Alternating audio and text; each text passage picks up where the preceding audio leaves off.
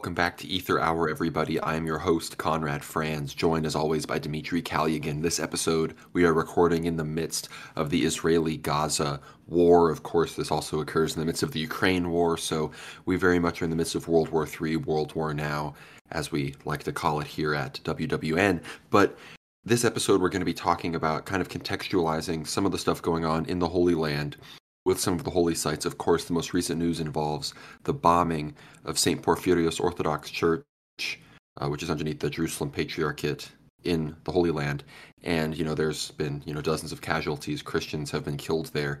And we want to kind of contextualize all of that in the context of the history between the civilizational relationship, I guess, between Christendom and you know Zionism and proto-Zionism and you know world Jewry and some of these other these other entities that are coming more and more into play in this world, especially as here in America and in the West, um, you know Christian Zionists and uh, other quote unquote you know conservatives really try to paint this as a you know they kind of try to paint this as a civilizational struggle between specifically Islam in the West with you know Israel being this outpost of Western values, especially you know we've seen people defending you know, immediately rushing to call the attack on the church a Hamas misfire, all of these sorts of things. So we have a lot of history to talk to you about, whether it comes from Ukraine and the early empire or 1948, when in, in fact Zionists collaborated with communists, Bolsheviks, terrorists who had you know, killed Christians, killed imperial officials in the Russian Empire, collaborated with them actually to start the Zionist entity and in many ways that involved the displacement of Christians there at the time. So, Dimitri, how are you doing? What are you thinking about this episode? Uh, what are you gonna? What are we bringing to the table? Yeah, doing great, Conrad. Um, it's it's a very pertinent and important episode, I think, to speak about the events in the Holy Land uh, you know, in the past as well as how it ties into the present. It should, for, for those not aware, it should, of course, uh, contextualize some of the primary issues we see today because I think moving forward in terms of the regular World War Now episode and just the news you will hear, it will be about just as, about as explicit as it gets. I think the events in the Holy Land are becoming more and more fiery. But let's just mention just the, the history, right? Because uh, again, the state of Israel came to be in 1947. Of course, the early 1947, 1948 Israeli war for independence against the Arabs. Now, if you open up a quick map for you know for a context, you look at the United Nations partition of the state of Israel in 1947, you'll notice that most of actually the holy places, including you know Nazareth, Bethlehem, Jerusalem, even places like Jericho and some of the uh, you know monasteries in the desert, actually all fall into the domain of what you would call the early Arab Palestinian states. So, in fact, the territory given over to the state of Israel and the Jews, according to the initial plan, was was in fact, you know, it would it would be more or less the the coast of the Mediterranean, and the territory is not so much in you know not so much of interest to the Orthodox Christian Church.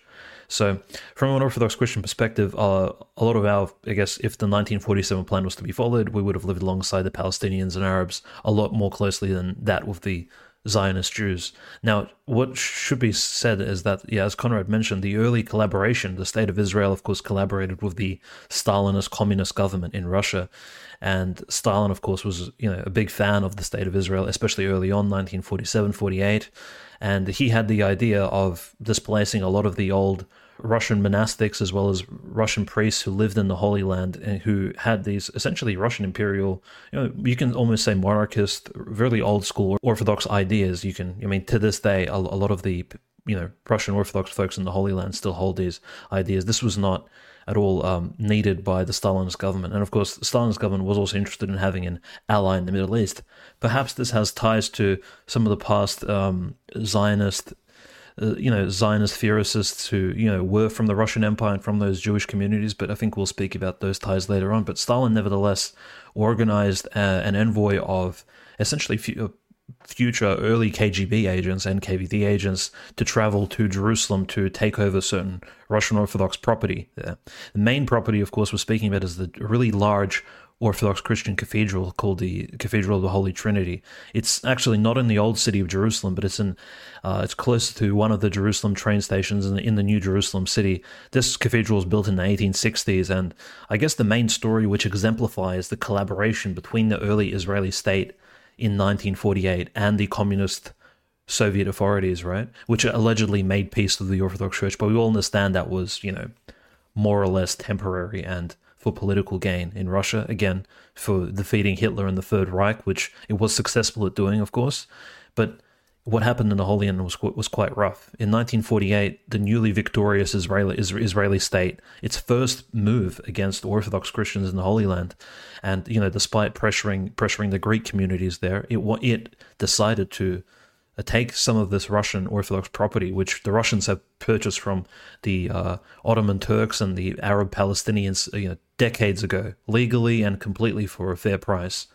And it was the land wasn't stolen at all. They decided to give all of this property over to the USSR, and so the main cathedral in Jerusalem at the time, the the keeper of the keys for this Jerusalem, he was a, a monk named Father, um, he was brother Methodius at the time he refused to give the keys to some of these KGB agents as well as IDF military men. And this is 1948, by the way. And Father Methodius was beaten very heavily, especially essentially tortured. He and he wouldn't give up the location of the keys to the cathedral and all the the cathedral had a few miracle working icons too. So Father Methodius refused to give the keys to to these um to these people from the USSR as well as the Israeli military law enforcement. He was beaten heavily.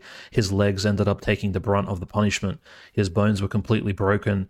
His his lower legs, from from the stories I heard, down from the thighs all the way down, were completely deformed to the to the point where his feet were completely not even of a shape that he could wear regular shoes into the future. The local nuns and the Orthodox Christians needed to essentially for their for their priest and archimandrite, they needed to weave special shoes that would fit uh, that would um that would measure up to his deformed deformed legs. So he was completely maimed by the by these particular people. The keys were stolen from his house. The cathedral came over. Uh, of course, the Soviet authority later transferred it to the Moscow Patriarchate, but the Israeli the Israeli state collaborated in this, you know, what you would call as what you would call confessorship, and Father Methodius was later, yeah, again, Father Methodius was also, they threw boiling water over him during the process of torture, so he was greatly maimed and he thrown into a ditch.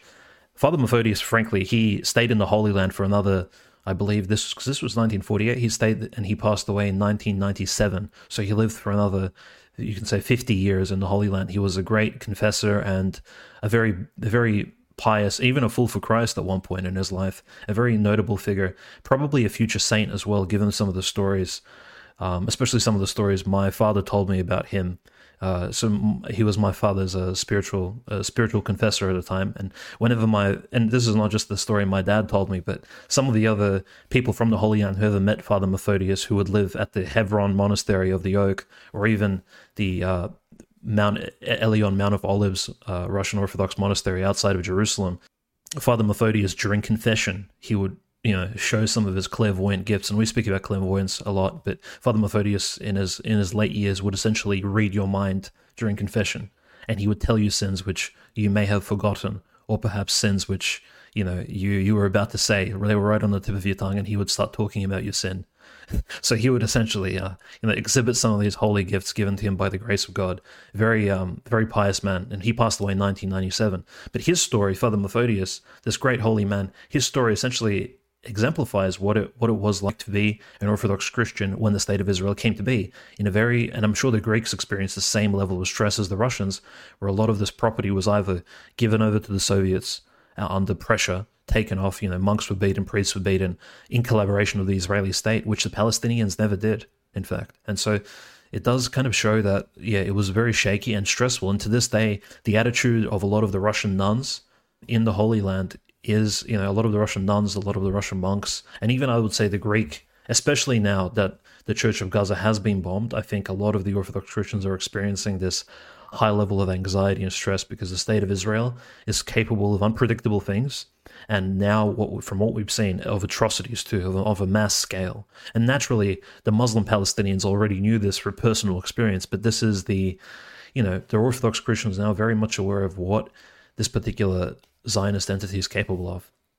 That's a fantastic story about father methodius a truly you know what an enduring you know spiritual father to even remain there after having been treated so poorly by i mean people who you had already heard of you know, martyring your friends and ancestors at the beginning of the Soviet Union, only to then, you know, be, you know, be beaten and abused by those same authorities in collusion with, like, you know, a literal Jewish authority, the first Jewish authority that would come to power since you know, since thousands and thousands of years ago at this point. You know, he could say he's literally a confessor of the of the Judeo-Bolshevik yoke, like in the truest sense of the word, the Zionist Bolshevik yoke, even because again, eventually the Soviet Union viewed Israel as an outpost of of United States anti-Soviet, you know, interests. So they kind of turned on the explicit support for Israel as they had at the beginning. But it just goes to show you, and when we're behind the paywall, we're going to really take you back into history, starting back even in the 1820s, and proving the the just constant war that this culture, this civilization, this people from which Zionism comes, you know, this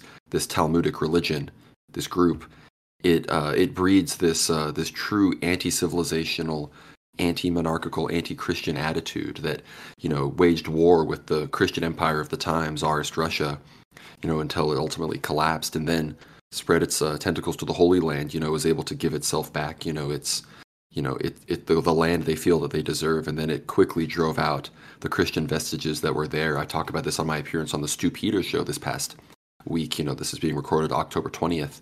The Holy Land was much more Christian before the war Dimitri mentioned, 1947, 1948, before, you know, tens of thousands, hundreds of thousands of Christians were driven out.